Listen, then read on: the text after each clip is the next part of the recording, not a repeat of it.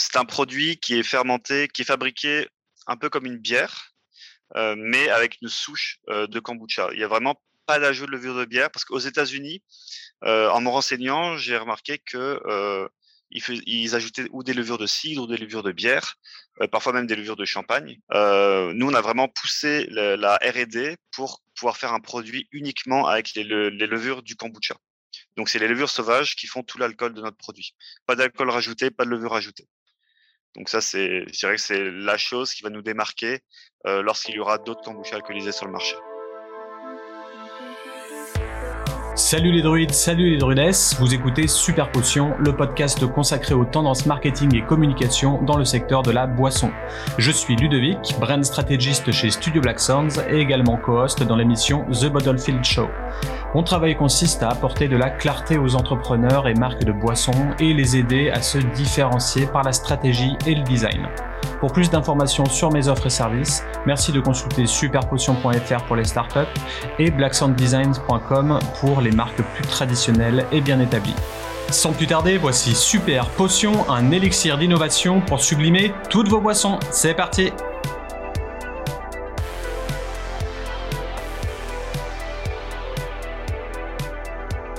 Le magazine Forbes le disait déjà en 2020, selon le groupe Kombucha Brewers International, les ventes de hard kombucha sont passées de 1,7 million de dollars en 2017 à plus de 12 millions de dollars en 2019. En effet, en Amérique du Nord, les gens se sont peu à peu lassés de l'IPA et l'engouement a monté en flèche pour les hard seltzer. La même chose se profile pour le mouvement seltzer au profit des hard kombucha, Certaines marques de cette nouvelle catégorie de boissons ont même triplé leur chiffre d'affaires en moins d'un an aux États-Unis. On peut donc penser que le hard seltzer a ouvert la voie à une nouvelle ère de catégories d'alcool alternatifs et selon certains, le hard kombucha est la prochaine grande vague. Qu'en est-il au Canada et plus précisément au Québec? C'est ce que nous allons voir aujourd'hui avec euh, Yvan, cofondateur de la marque Hard Kombucha, premier hard kombucha du pays. Salut Yvan. Salut Ludovic, ça va bien? Ouais, ça va, merci. Content de t'accueillir sur Super Potion. Euh, encore un petit air frais du, Canada euh, pour euh, les Français que nous sommes. oui, merci à toi de, l'invitation surtout. Il ah n'y bah, a pas de souci, ça me fait plaisir. du coup, j'ai pu voir que tu avais un bon background dans biotechnologie et aussi dans l'univers de la, du kombucha. Est-ce que tu peux te présenter plus en détail pour nos auditeurs, s'il te plaît? Alors, je m'appelle Yvan, euh, vous allez l'entendre, je vis au Québec, mais je suis né en France. Euh, c'est ça, j'ai fait toutes mes études en France. Euh, donc des études en biotechnologie en région parisienne. Et ça fait huit ans que j'habite, 7-8 ans que j'habite à Montréal. Et j'ai travaillé dans le kombucha pendant 4-5 ans. À la base, je voulais travailler dans la bière, mais j'ai découvert le, le, le kombucha euh, ici à, à, Montréal. Avant, je savais pas du tout ce que c'était, euh, comme un bon français. Euh, surtout il y a cinq ans, c'était encore euh, vraiment euh, même pas très connu euh, au Québec et au Canada. Donc voilà, j'ai travaillé dans ce domaine-là pendant plusieurs années. puis il y a deux ans, j'ai décidé de créer non seulement ma propre compagnie de kombucha, mais la première de kombucha alcoolisé au Canada et ici à Montréal. Ok. Et du coup, avec euh, tes études de biotechnologie, tu te destinais quand même à travailler dans la boisson ou il n'y avait aucun rapport? Non. Euh, J'aurais pu aller travailler euh, dans les cosmétiques, euh, dans l'environnement, dans. Mais moi, j'ai choisi de spécialisation agroalimentaire. J'étais intéressé par le domaine de production agroalimentaire. Et c'est vrai que c'est un peu ce, ce, background que j'ai un peu grâce à ces études que oui, j'ai travaillé dans le kombucha, mais comme j'avais étudié en biotechnologie, donc microbiologie, euh, chimie, physique. Euh, je me suis pendant tout le temps où je travaillais euh, dans cette, industrie, je me suis intéressé de très près et, ma curiosité a fait que, en fait, à la base, je savais pas du tout que le kombucha alcoolisé existait dans le monde. Je savais pas que ça existait aux États-Unis. J'étais dans au Québec, puis j'ai commencé à en faire dans ma cuisine. Justement parce que j'avais ce côté, ok, je connais les biotech, un peu un côté entrepreneurial et, j'ai démarré comme ça en, faisant, je me suis construit un petit fermenteur à température contrôlée euh, dans ma cuisine qui est devenu un vrai laboratoire et puis j'ai commencé comme ça. Ok, top. Donc, euh, tu as passé trois ans et demi chez Rise Kombucha, sept mois chez, euh, chez Y Kombucha. Y, ça s'écrit Y. Y. Qu'est-ce que ces entreprises t'ont appris pour la suite de ta carrière? La, plus grosse chose que, j'ai eue, puis c'est grâce à Rice Kombucha, c'est d'avoir eu confiance en moi pour pouvoir me lancer mon industrie, puis même pour pouvoir confiance en moi dans la vie en général. Je suis sorti de mon école d'ingénieur en France, puis je suis arrivé dans un nouveau pays et je me suis réalisé pleinement dans c'était à, l'époque. Rise maintenant c'est le plus gros Rise Kombucha c'est le plus gros producteur canadien de, de kombucha et ils sont au Québec. Puis quand j'ai commencé donc c'était il y a 5-6 ans quand j'ai commencé là-bas. Euh, c'était encore tout petit, on est à peine une trentaine dans l'équipe. Et, c'est là où j'ai commencé à faire mes, mon premier vrai travail à la sortie de l'école. Et vu que c'était une compagnie en pleine croissance, j'ai en trois ans et demi, j'ai fait quatre ou cinq postes différents. J'avais commencé technicien contrôle qualité, ensuite j'ai travaillé en logistique, ensuite en production. J'avais même fini superviseur du, de l'équipe contrôle qualité à la fin. Et en fait, le fait d'avoir fait 4-5 euh, postes en, en 3 ans dans une entreprise en pleine croissance, euh, ça m'a permis, comme j'ai dit, d'avoir vraiment pris confiance en moi, euh, puis aussi d'avoir vu comment euh, fonctionnait une usine agroalimentaire en général. Alors, on va lancer le super quiz habituel. Donc, pour rappel, tu dois répondre le plus rapidement possible aux questions suivantes en choisissant une seule réponse. T'es prêt? Oui. C'est parti. Science ou boisson? Hmm. euh, science. Paris ou Montréal? Montréal. Coordonnateur de prod ou fondateur? Fondateur. Rice Kombucha ou Loop Mission? Loop Mission. Seltzer ou Beercraft? Beercraft. Vin pétillant ou champagne? Champagne. Hibiscus passion ou poire épicée? Ça, ça dépend vraiment de la mood du moment, mais en ce moment, je vais dire hibiscus passion. Art contemporain ou art ancien? Hmm, Art contemporain. L'homme pâle ou Orelsan L'homme pâle. Et pour finir, avec ou sans alcool? Avec. Merci. Euh, alors, je suis tombé sur un article de, Forbes intitulé euh, How Hard Kombucha Became the Drink of 2020, donc euh, comment les hard kombucha sont devenus la boisson de 2020. Alors, c'est étrange parce que en France, personne ne connaît le hard kombucha, mais quand je me suis rendu à Hawaï en août, parce que j'ai eu de la chance en août dernier de pouvoir y aller, j'ai pu voir qu'il y en avait partout, dans les épiceries, dans les restaurants. Donc, question pour toi, est-ce que les hard kombucha sont les nouveaux hard Setzler euh, déjà, pour euh, faire une remarque par rapport à ce que tu viens de dire, qu'en France, on ne connaît pas les hard kombucha. Je dirais d'abord qu'en France, le kombucha normal est très, très méconnu. Et c'est là où il faut d'abord que le kombucha soit connu en France, puis après, les hard kombucha pourront être connus. Euh, je pense qu'il y a encore une lacune en Europe sur la connaissance du kombucha.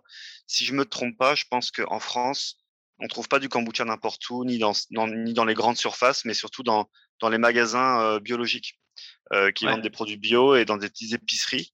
Euh, donc, avant de parler de, de kombucha alcoolisé, oui, en Europe, euh, même si je pense que ça commence à exister en Angleterre, le kombucha alcoolisé, il faut déjà que le kombucha fasse son entrée un peu plus une, plus belle entrée en Europe, je pense. Euh, maintenant, pour le nouveau hard seltzer, euh, écoute, je, bah, la, la, au Canada, c'est différent qu'aux États-Unis. Donc, comme tu as dit, les hard seltzer, ça fait déjà 2-3 ans que ça a explosé euh, aux États-Unis. Les kombucha, ça fait un ou deux ans que ça commence. Euh, il y a peut-être deux, trois ans, il y avait une ou deux marques aux États-Unis. Maintenant, je pense qu'ils sont minimum une cinquantaine. Euh, mais au Canada, c'est différent parce que la loi est la loi sur les produits alcoolisés extrêmement contraignante et différente de celle qu'on a en Europe et de celle qu'il y a aux États-Unis. Donc, faire du kombucha alcoolisé au Canada, c'est extrêmement difficile. Euh, donc, les, les hard seltzer, cet été, en tout cas au Québec et au Canada, depuis cet été, on en voit partout. en grande pompe, il y, a, plein de marques québécoises maintenant. Euh, mais les kombucha alcoolisés, ça, met, ça va mettre plus de temps, je pense, c'est surtout à cause de la loi. Ok. Et est-ce que tu peux nous dire euh, quel genre de euh, rapidement peuvent être vraiment difficiles? Pour faire court, parce que je pourrais en parler pendant des heures, c'était vraiment le, disons, le, plus gros, le plus gros challenge que j'ai eu pour lancer mon entreprise ici, c'est qu'au Canada, on est encore un peu sous une loi de prohibition au niveau de l'alcool. C'est-à-dire que tout alcool est interdit, sauf ceux qui sont listés sur la liste de qu'est-ce qui est accepté.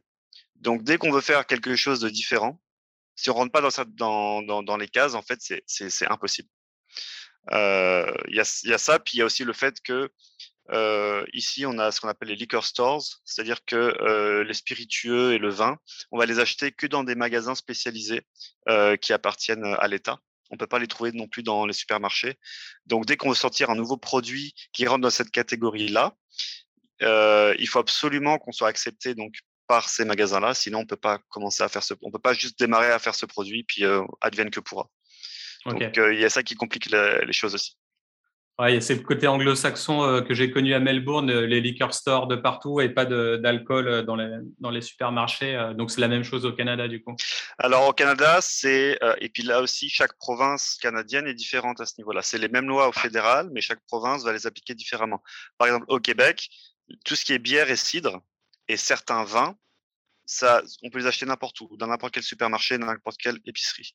Mais dès que c'est euh, des vins de qualité ou des spiritueux, ça va être dans des magasins spécialisés. Et, les hard seltzer, eux, ils vont rentrer dans la catégorie des produits alcoolisés. Euh... En fait, au Québec, c'est compliqué à expliquer, mais au Québec, ils rentrent dans une certaine catégorie qui fait qu'on peut les trouver partout. Euh, comme boucher alcoolisé, c'est beaucoup plus compliqué. Euh, du coup, qu'est-ce qui t'a donné envie de lancer ta propre marque? Euh, bah, Tout d'abord parce que, euh, bah, comme j'ai dit, je faisais des, tests dans ma cuisine. À la base, c'était pas spécialement pour faire ma propre marque, c'était juste un peu pour le sport. C'est-à-dire que, euh, ok, je, commençais à avoir une connaissance du kombucha, mais je voulais approfondir mes connaissances personnelles. Et comme je disais, je savais même pas que ça se faisait ailleurs. Donc, je me suis dit, bah, dans le kombucha, il y a des levures qui font de l'alcool. Sauf que dans l'industrie du kombucha normal, on, on, travaille très fort justement pour limiter cette production alcoolique parce qu'on veut pas un, on veut pas un produit alcoolique. Et donc euh, ma connaissance en biotech et puis ma curiosité, euh, on s'est concerté ensemble puis on s'est dit ok on, va essayer de, de, voir si je peux moi essayer de faire fermenter quelque chose dans ma cuisine et, et voir ce que ça donne. Et puis ma copine m'a beaucoup aidé au début et elle fait partie, elle est cofondatrice en fait de, de l'entreprise avec moi et, et, elle a ramené euh, tous mes tests que je faisais à la maison dans mon fermenteur, elle les ramenait en soirée, puis euh, elle faisait goûter à tous ses amis. Moi aussi, je ramenais ça à tout le monde. Je faisais goûter même aux, gens que je connaissais pas. Et il y avait un, quand même un bel engouement pour pour les tests que je faisais. Les gens disaient ah c'est léger, c'est cool, c'est ça, ça passe bien sur l'estomac. Justement, c'est le côté qui est proche du hard seltzer, c'est que ça va être très léger à boire. Euh, Ça reste pas sur l'estomac, puis en plus, moi, je fais quelque chose de sans sucre aussi, comme les, et donc faible en calories. Mais voilà, donc euh, il y avait un engouement. Puis au bout d'un moment, euh, on s'est dit, bah, il y a personne qui le fait. Euh, et puis moi, je suis en train de faire quelque chose que les gens aiment bien. Donc euh, voilà, c'est comme ça que j'ai eu l'idée. Je, je me suis lancé comme ça. Ok, bah en tout cas, il faut du courage pour se lancer dans, dans l'entrepreneuriat. Euh... Ouais, du courage ou euh, une bonne dose d'inconscience aussi parfois, je pense. ouais, bah les deux. Hein. Ouais, une bonne dose de risque. Alors du coup, je suppose que, que le nom, euh, le nom de ta marque joue sur la similarité avec le mot hard? Ouais, ça, ça joue un peu, euh, mais pas que. C'était, euh, c'était l'un des arguments qui avait été prononcé, mais honnêtement, c'était pas celui qu'on avait gardé. À la base, c'était pour euh, art comme là aussi l'art de faire, euh, et puis aussi euh, artisanal, parce que c'est un produit artisanal. Mais on voulait euh, aussi faire un produit et un marketing et, et une communication qui, qui, serait axée sur le monde artistique. à Montréal, il y a, une, il y a il y a une vie artistique euh, qui est assez conséquente, donc on voulait rentrer dans ce milieu-là. Mais on a démarré en plein coronavirus, ce qui fait que euh, on avait plein d'événementiels, on avait de, des événements, euh, des dégustations pour, par exemple, le trentenaire d'une salle où on expose justement des œuvres d'art, ce genre de choses, qui avaient été programmées, puis d'autres trucs, des événements musicaux. mais tout a été annulé à cause de la Covid parce que tout est arrivé en même temps.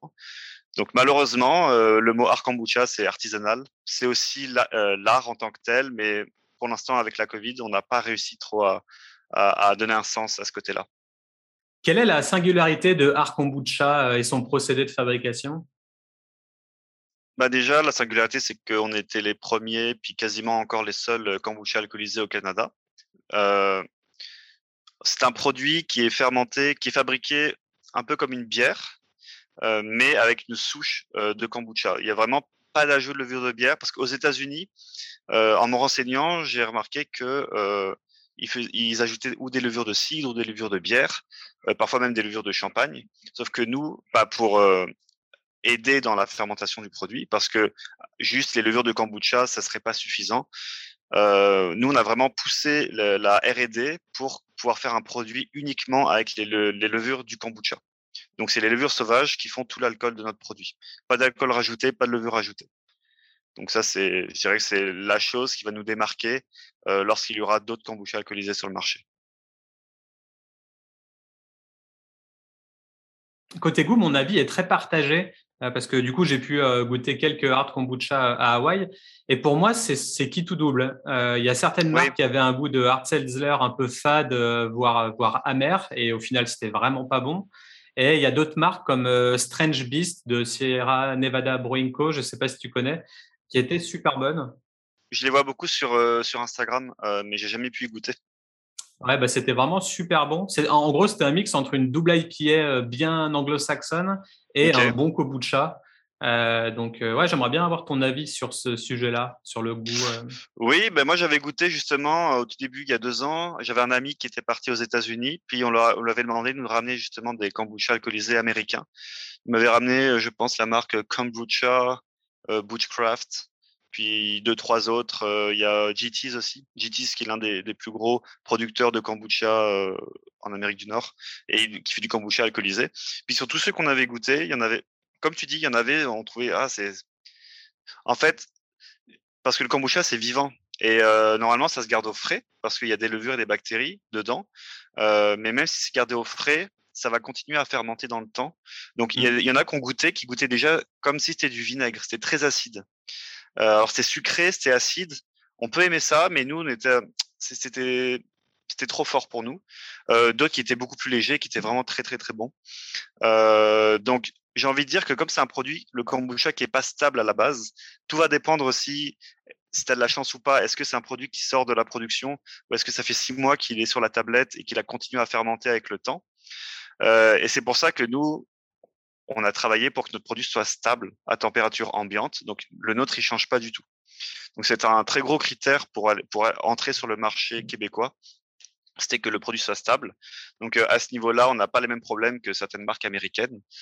Euh, et nous, alors, on veut faire un produit plutôt grand public, c'est-à-dire que le kombucha normalement, alors chaque marque est différente. C'est un peu comme, en fait, c'est un peu comme la bière où on va trouver des blondes, des blanches, des IPA, des. Ici, on a beaucoup de ce qu'on appelle des sour, c'est-à-dire des, bières, des bières acides. Ouais. Et, et, et j'aimerais bien qu'un jour avec le kombucha, ce soit pareil. C'est-à-dire que parce qu'on a mis tel ou tel thé ou telle ou telle tisane ou tel euh, ingrédient, et ben on est toute une gamme, un peu comme la bière, mais bon, on n'en est pas encore là. Euh, tout ça pour dire que euh, nous, on veut que ce soit grand public, donc on veut pas que ce soit trop acide, mais on veut pas que ce soit trop, comme tu dis, fade. On veut que ce soit quand même un peu punchy. Donc nous, ce qu'on cherche, c'est qu'on est entre la bière et, l'eau alcoolisée, le hard. Donc on va être très léger à boire comme une eau alcoolisée, mais plus punchy et complexe qu'une eau alcoolisée pour plus se rapprocher du côté bière. Donc c'est ça qu'on cherche. Ok, d'accord. Et du coup, comment pourrais-tu définir le, goût et la typicité des, produits Art Kombucha? Bah déjà, c'est sec, c'est sec en bouche parce que nous, euh, on veut faire un produit sans sucre. la plupart des kombucha, ils sont sucrés parce que comme c'est des produits acides, il faut balancer cette acidité par, par du sucre c'est pour ça qu'on n'est pas trop acide parce qu'on n'est on n'est pas sucré du tout. on, attend que tout le tout le sucre résiduel soit transformé en alcool. Donc déjà, la première impression que tu vas avoir, c'est que c'est sec en bouche. Donc faut faut aimer quelque chose comme un cidre sec ou un vin sec. Faut aimer ça. Euh, ensuite, euh, c'est quand même un peu amer parce qu'il y a, il y a le thé vert, le thé noir qui vont apporter cette petite amertume. Euh, on a des saveurs, on met du jus de gingembre par exemple ou du jus de pamplemousse qui vont accentuer cette amertume. Euh, donc c'est sec, un peu amer, euh, mais c'est très fruité derrière. Et, euh, et en fait, c'est complètement différent. C'est difficile à décrire. C'est comme si. Est-ce que tu as déjà goûté du kombucha normal ou pas? Ouais. Et est-ce que c'est quelque chose qui était facile à décrire pour toi ou moi à chaque fois j'ai envie de dire aux, gens bah faut juste que tu goûtes pour savoir. Ouais, c'est étrange en fait tu, tu arrives à comprendre ce côté légèreté une fois que tu l'as goûté et ce côté alternative au soda pour moi, c'est vraiment l'alternative au soda parce que tu n'as plus de sucre euh, ou quasiment plus de sucre du tout. Il y en a moins, il y en a moins. Mais tu as quand même du, du, goût, c'est quand même cool. Et euh, autant j'avais testé euh, des premières kombucha, enfin des premiers kombucha parce que c'est masculin, à Melbourne et dans des canettes, dans, dans, des supermarchés et j'avais trouvé ça dégueulasse parce que c'était hyper vinaigré. Peut-être que ça avait tourné, je ne sais pas. autant à, à Hawaï, j'ai goûté euh, pas mal de nouvelles kombucha, euh, les, les, transparentes grandes là euh, qui ont un, bon branding, avec de l'eau de coco dedans, etc. C'était vraiment super bon. Et du coup, ça a limite été une petite révélation et j'ai hâte de retourner en, en France pour, pour voir tout ce qui se fait parce qu'il y a beaucoup de marques maintenant qui sont assez cool ils sont plutôt en avance à Hawaï parce que, euh, par exemple, je crois, si je me trompe pas, comme Rice Kombucha, eux aussi, ils ont découvert au début à Hawaï le kombucha, comme beaucoup de marques en fait, nord-américaines ou européennes, ah, et qui, qui, ont importé euh, leur découverte de Hawaï euh, vers là où ils habitent. Donc c'est c'est un peu, j'imagine que Hawaï c'est un peu comme une avance, une zone où il y a eu beaucoup de découvertes là-dessus et que ça a fait que ça a explosé en Amérique du Nord après. Ouais, bah, il y a le côté californien, lifestyle, on fait attention à nous, etc. Donc, euh, et puis il y a aussi beaucoup d'asiatiques et vu que c'est une, euh, vu que le kombucha, c'est, ça vient de Chine. C'est d'Asie à la base, oui. Peut-être qu'il y a euh, ouais. Russie. Ouais. du coup, donc toi, tu as plusieurs parfums, enfin vous, vous avez plusieurs parfums disponibles. Est-ce que tu peux nous les présenter? On a hibiscus et passion, premièrement. Ça, c'est la canette. Donc c'est des grosses canettes, 473 millilitres. Hibiscus et passion, qui est euh, thé vert, thé noir, euh, tisane avec des, des, des fleurs d'hibiscus, du jus de gingembre, justement pour ajouter un petit punch. Euh, le tout qui est fermenté ensemble. Tout est toujours fermenté ensemble en fait. Il y a rien qui est rajouté à la fin, euh, sauf un peu d'aromatique pour compléter le goût, mais sinon tout est fermenté. Donc on a hibiscus et passion, qui euh, aujourd'hui notre meilleur vendeur. C'est-à-dire c'est la saveur que notre clientèle va acheter le plus euh, et c'est une valeur sûre. D'accord. Euh, ensuite, on a gingembre. Donc, c'était vert et noir toujours. jus de gingembre et du jus de curcuma. Non, c'est même pas, c'est de la poudre de curcuma qu'on fait infuser. ensuite, on a donc notre nouvelle saveur de l'hiver dernier, donc poire épicée. Donc, on dit épicé, mais c'est pas piquant, c'est juste des épices qui sont utilisées. Donc, on a du jus de poire et les épices, c'est de la cardamome, du clou de girofle et de l'anis étoilé. Donc pour ressembler un peu comme euh, un thé chai, mais en version euh, kombucha euh, à la poire. Et le tout nouveau qui est sorti, il est très très bon. J'adore. Et notre nouveau qui est sorti il y a quelques mois, c'est pamplemousse. Donc toujours thé vert, thé noir, le jus de pamplemousse. Et dans celui-là, on a mélangé des houblons. Alors c'est des houblons très connus dans le monde de la microbrasserie. C'est les houblons Citra, Mosaïque et Simcoe. Mmh. Euh, je pense que c'est beaucoup utilisé pour, pour faire des, des IPA, des New England IPA ou des sessions IPA. Euh, donc, ce qui va rajouter une amertume en fait euh, pour bien complémenter avec le goût du pamplemousse et un, petit côté un peu bière de microbrasserie aussi. Donc, c'est pas le gingembre qui est le, le favori des consommateurs?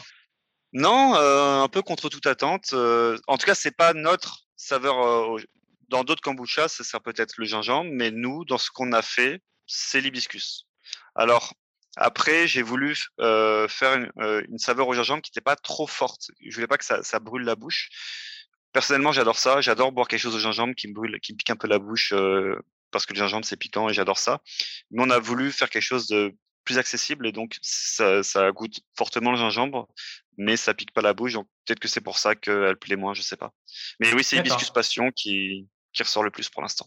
Mais après, euh, c'est pas euh, c'est pas on vend deux fois plus d'hibiscus que de gingembre. C'est juste on en vend un peu plus que les autres.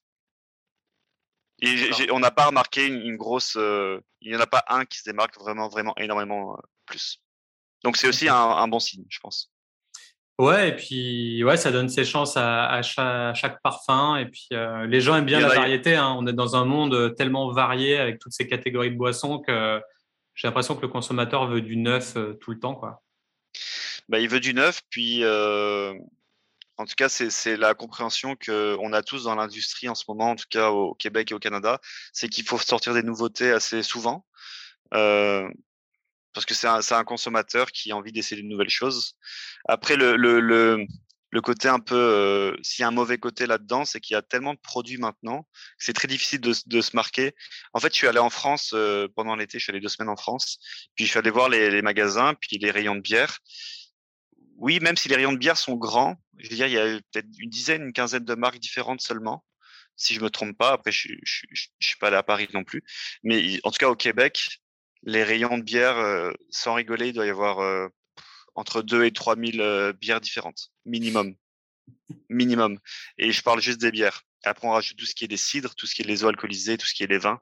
Donc, on se retrouve avec un minimum de 6 000 produits différents. produits alcoolisés, c'est ça. Facilement dans un magasin. Donc, c'est ça. Faut, faut que nous, on se retrouve là-dedans après. Ouais, c'est vraiment compliqué. Non, mais c'est juste que euh, il y, a, y a 250 microbrasseries au Québec. Donc je crois qu'en France, il, commence à y avoir l'engouement des microbrasseries, qu'il y a des microbrasseries qui commencent à ouvrir de plus en plus. peut-être qu'en France, peut-être vous allez connaître ça dans, dans quelques années. C'est-à-dire que là, on est en pleine saturation du marché, où les magasins, euh, ils en peuvent plus de voir des nouveaux produits. Ils, ils veulent même plus entendre parler de nouveaux produits la plupart. Euh, Donc c'est intéressant. C'est quelque chose que toute l'industrie vit euh, au Canada en ce moment. Mais non, mais les clients, ils, veulent de la nouveauté, donc on n'a pas le choix, nous, de continuer à innover constamment. Ouais, ça me fait penser au marché de la musique. J'ai l'impression, euh, voilà, on est obligé de balancer un son sur YouTube toutes les semaines, notamment dans le rap et tout. J'ai l'impression que c'est la même chose en, boisson maintenant pour les nouveaux consommateurs. Je pense qu'il y, a les nouveaux consommateurs, puis il y a aussi peut-être un effet pervers que les microbrasseries ou les gens comme moi dans l'industrie veulent continuer à vendre et avoir une part de marché. Puis c'est vrai que quand on sort quelque chose de nouveau, ça va être plus facile à vendre, à écouler sa production parce que c'est nouveau et puis que ça, les gens veulent essayer, plutôt que de, de ressortir une saveur qui est déjà faite, où les tablettes sont déjà pleines et on va pas vendre tout de suite le produit. Mmh. Euh, mais ça fait un, je trouve personnellement que ça fait un effet boule de neige et que de, qu'on est tous en train de faire ça en même temps, puis que c'est ça advienne que pourra. Et il y a un truc qui m'a interpellé euh, sur tes canettes, c'est que c'est écrit euh, bière au pamplemousse, bière à la poire, bière au gingembre. Et en France, le mot bière, il porterait à confusion. Est-ce que c'est typiquement canadien de dire bière à la place de boisson fermentée C'est euh... non, non, c'est justement euh, le, la loi qui est compliquée et différente ici. Par exemple, aux États-Unis, on peut juste faire fermenter du sucre par des levures et ça tombe dans la catégorie des bières. Alors, je crois qu'ils sont pas obligés d'écrire bière sur le packaging, mais ça peut être vendu comme une bière partout. Au Canada, on n'a pas le droit de faire juste fermenter du sucre. Ça rentre dans aucune catégorie. Ça rentre dans. dans... Bah, j'ai parlé pendant longtemps justement avec les instances gouvernementales et ça passe pas. Donc, j'étais obligé de, euh, de, de créer une recette spéciale où j'utilise du malt. Donc, c'est du millet maltais. Donc, c'est un malt qui est sans gluten pour que ce soit catégorisé comme une bière. Donc, euh, donc euh, je suis obligé d'écrire bière sur le packaging. Et du coup, niveau éducation, euh, t'as pas peur que ça trouble un peu les, les, gens qui déjà connaissent pas très bien? Si, si, ça, ça trouble. J'en ai conscience, je reçois des questions sur les réseaux sociaux. Euh, mais aujourd'hui, j'avais pas trouvé d'autres façons de faire pour pouvoir exister, en tout cas au Canada et au Québec. Alors niveau euh, niveau conditionnement, donc c'est conditionné en canette. Est-ce que c'était un choix difficile entre canette et bouteille Alors c'était on a réfléchi pendant plusieurs mois dessus. Je pense qu'on avait opté pour la canette pour une question euh, de coût de production. C'était euh, moins cher de faire en canette qu'en bouteille. C'était moins compliqué. Puis ce qui nous a fini de nous convaincre, c'est que on, a commencé à faire affaire avec une microbrasserie en fait, parce qu'on n'a pas notre propre zone de production. On, produit dans une microbrasserie qui n'ont pas, qui n'avaient pas d'équipement pour faire en bouteille, ils avaient des équipements pour faire uniquement en canette. Donc c'était aussi le fait de se dire bon, à un moment donné, il faut qu'on commence quelque part. La canette, euh, c'est bien aussi, donc on va commencer en canette. Parce qu'on n'avait on avait pas, on n'avait pas le choix de ce niveau-là. C'est, il fallait, on pouvait pas faire des bouteilles en tout cas là où on était. Ouais, de toute façon, quand tu es une start-up, euh, tu, tu, prends avec ce qui vient au moment où ça vient. C'est, On apprend à faire des concessions. Ouais. mais, mais après, après, il y avait des bons côtés. On s'est dit, la canne, nous, c'est un produit. Euh, c'est un peu comme le hard seltzer et puis les kombucha en général, ça se boit, ça se vend et ça se boit beaucoup plus en été quand il fait chaud. C'est quelque chose que tu vas prendre dans ton sac, que tu vas ramener au parc, à la piscine, à la plage, au chalet, la fin de semaine. Donc euh, c'est beaucoup moins lourd à transporter euh, de l'aluminium, la canette, que, que des bouteilles aussi.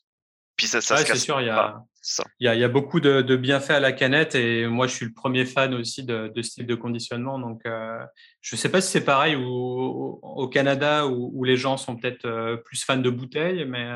Non, au Canada, là, ça, ça fait un ou deux ans que ça change. C'est-à-dire que les rayons bière dont je parlais, il y avait des milliers de produits, c'était que de la bouteille.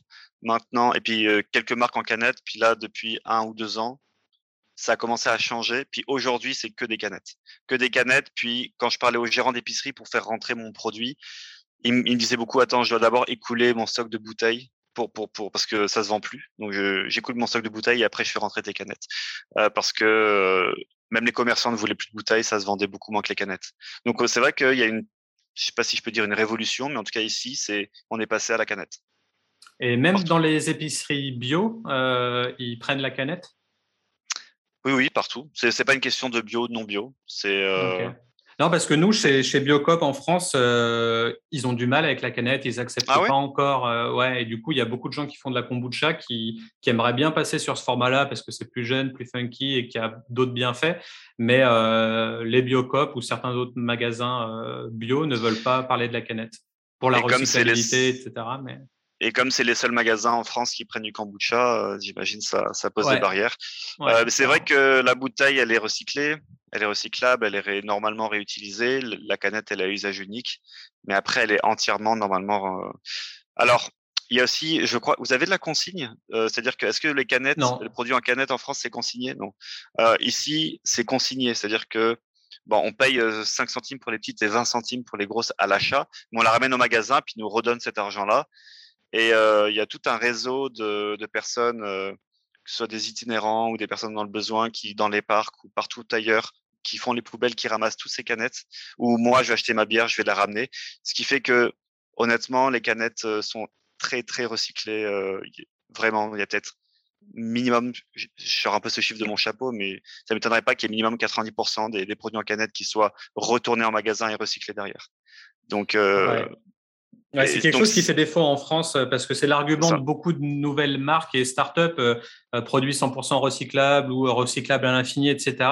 Sauf que la réalité du marché, c'est que c'est pas vrai parce que pour que ce soit recyclable, il faut que ça aille dans l'endroit qu'il faut. Et en fait, le truc, c'est que ça n'y va pas. Donc au final, les produits sont pas recyclés tant que ça. Mais je pense que c'est c'est parce que la France n'a pas mis, ou peut-être l'Europe n'a pas mis en place un système de, de, consignation qui fait que ça change tout ici en tout cas. Ouais, il faudrait se, mettre à des nouvelles mesures, euh, c'est clair, rapidement. Euh, pour continuer sur euh, Art Kombucha, sur ton site web, tu présentes le produit final dans une coupe de champagne. Alors, c'est peut-être un détail, mais c'est ce que j'ai remarqué. Est-ce que, selon toi, ce type de boisson nouvelle peut redéfinir les, codes et devenir une alternative même au champagne? Alors, c'est pas un détail, tu l'as relevé, c'est, à dire que tu es attentif au moindre détail, c'est cool. non, la, on l'a mis, oui, dans, une, dans, une, dans un verre de champagne parce que c'est. En fait, ça nous fait. Le, gustativement parlant, ça nous fait penser euh, plutôt à du cidre, un cidre sec. C'est, ça, c'est pétillant, c'est. Euh, je sais pas comment expliquer, ça ressemble à du cidre, c'est léger. Euh, mais c'est vrai que ça peut ressembler aussi un peu à du champagne. Euh, et c'est pour ça que on voulait en faire une boisson à la fois, je ne vais pas dire haut de gamme, mais assez distingué quand même pour pouvoir être content de ramener, d'amener cette boisson en soirée, de, de, goûter ça, de faire goûter aux autres et de, déguster ça dans, dans, un verre de champagne. ça se boit très bien. Après, ça se boit dans n'importe quel verre évidemment. Puis on peut aussi faire beaucoup de cocktails très intéressants avec ça. Donc ça peut se boire dans n'importe quel contenant. Ouais, je, pense que le moment de dégustation change tout aussi. Euh, le verre que tu utilises. Euh, alors bon, si, si tu es un peu jeune, tu vas dans un parc, tu, tu la bois euh, sans brancher à la canette. Mais si tu commences à, changer les verres, à, le présenter dans, dans, dans, un verre, dans une flûte à champagne, etc., tu changes psychologiquement euh, le moment de consommation et du coup peut-être le goût, la pétillance, le mousseux, etc. Donc c'est vachement intéressant. Et même moi, je me suis fait la remarque sur certaines kombucha que ça, ça pouvait être cool. Alors, depuis la Covid, on fait plus de dégustation. Ça aussi, ça nous a fait beaucoup de mal au niveau marketing et communication. Comme j'ai dit, dans, un magasin, il y a 6000 produits. Comment tu vas nous connaître si tu nous as pas dégusté avant? On faisait beaucoup, beaucoup de dégustations. Euh, mais voilà, ça fait un, an et demi qu'on peut plus. Mais, mais c'est intéressant ce que tu dis. Oui, on a pris cette photo, on a pensé à tout ça. Mais c'est vrai que je pense pas que j'ai déjà fait des dégustations dans des verres à champagne et que je, devrais commencer à le faire dès que je peux. Ouais, c'est intéressant. Bah, il y a, beaucoup de.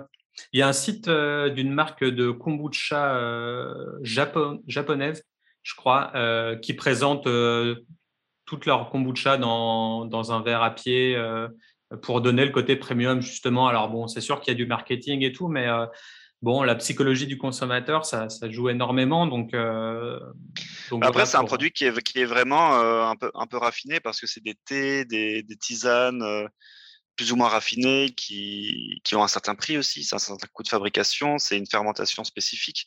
Donc oui, c'est du marketing, mais, mais je trouve que ça s'y prête bien aussi que de, de, baser ce produit au-dessus qu'un produit bas de gamme. Quoi.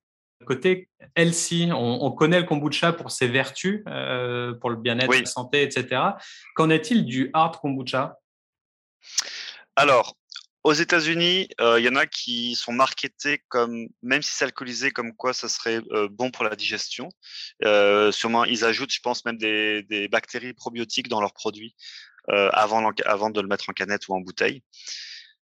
personnellement, je ne sais pas à quel point c'est judicieux de vendre un produit alcoolisé comme bon pour la digestion. Donc, nous, c'est quand même 5% d'alcool. Donc, c'est pour ça que euh, on ne vend pas du tout ce côté bon pour la digestion. Puis d'ailleurs, on fait une microfiltration pour enlever on va dire 99% des levures et des bactéries qu'il y a dans le produit. Alors c'est pour le rendre stable. Comme j'ai dit au tout début, nous, c'était l'un des seuls qui était stable à, température ambiante parce qu'on enlève justement les micro-organismes. Euh, donc voilà, on vend pas notre produit parce que c'est bon pour la digestion, mais par contre, euh, c'est fait avec du thé. Donc, il va y avoir les antioxydants, comme dans n'importe quel kombucha. Il va y avoir les molécules organiques, comme l'acide acétique, l'acide malique, l'acide gluconique, l'acide lactique, plein d'acides qui sont dits bons pour la santé, qu'on va retrouver dans n'importe quel autre kombucha, parce que nous, c'est fermenté vraiment avec les levures et bactéries du kombucha. Euh, on va retrouver la légèreté du produit, le goût du kombucha. Après, on ajoute le fait que c'est sans gluten et que c'est sans sucre. Donc, je dirais, les bons côtés, c'est antioxydants, euh, molécules organiques, sans sucre, sans gluten. Ok.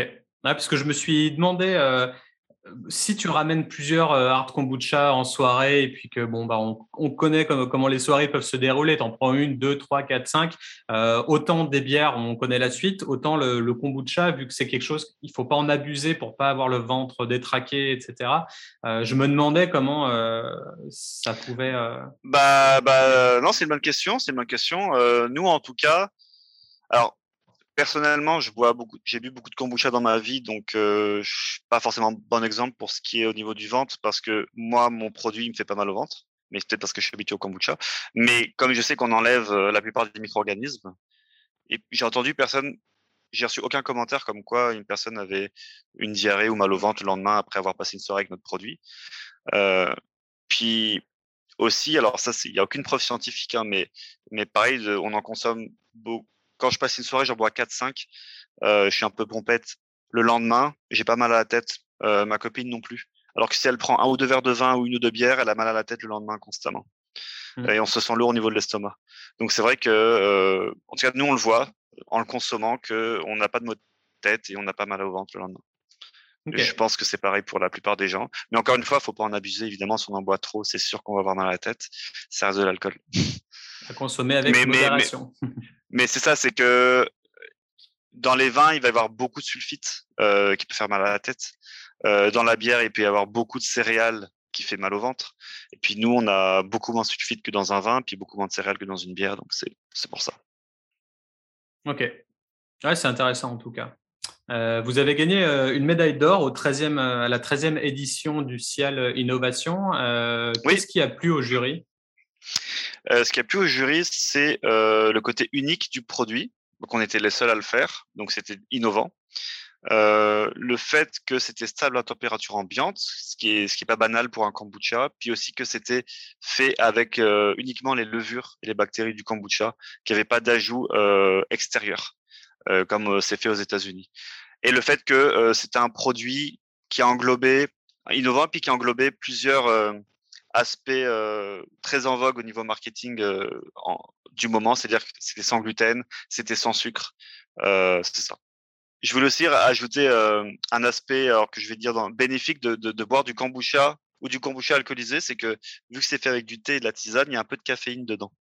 Enfin, surtout à cause du thé, parce que dans la tisane, il n'y en a pas mais c'est c'est pas beaucoup, c'est juste un petit peu. Donc moi par exemple, je suis fatigué, je me prends une canette ou, ou deux en début de soirée, puis je suis reparti pour la soirée. Quoi.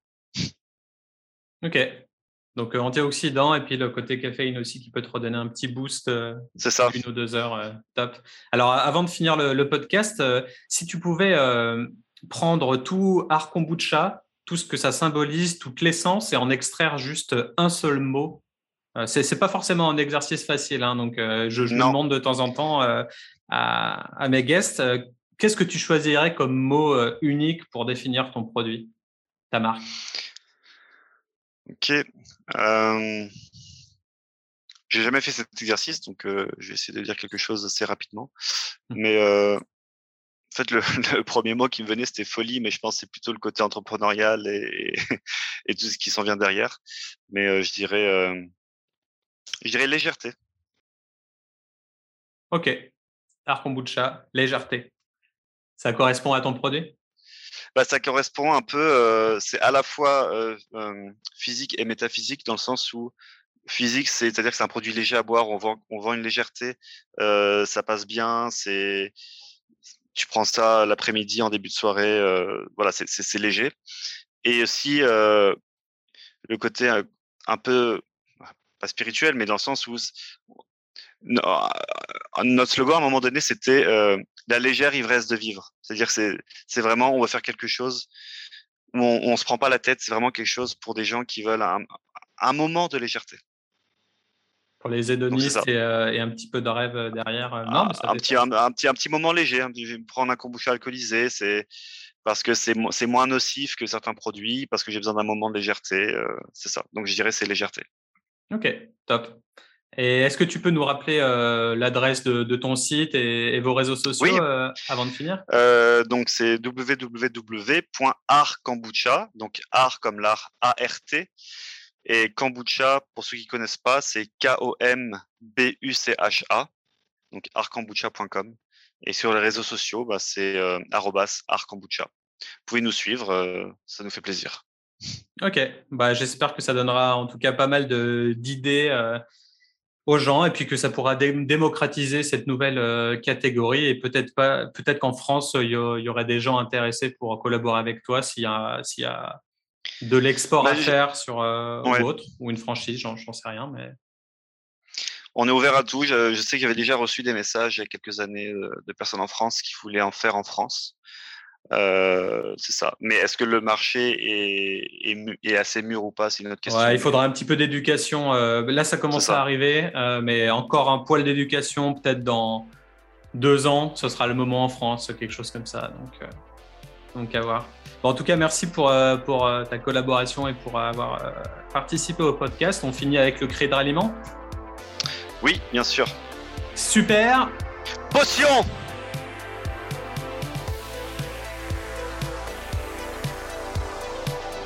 Merci aux super guests du jour et à vous, chers auditeurs et auditrices, pour nous avoir suivis tout au long de cette émission, conçue, produite et réalisée par Studio Blackthorns. Pour plus d'articles et de conseils sur le secteur, ça se passe sur le blog de mon studio, accessible à l'adresse blackthornsdesign.com/blog. Si vous avez apprécié le thème du jour, n'hésitez pas à le partager sur Facebook et LinkedIn, vous abonner sur Spotify ou encore laisser un commentaire et des étoiles sur Apple Podcast. C'était Ludovic à l'antenne. À la prochaine. Ciao ciao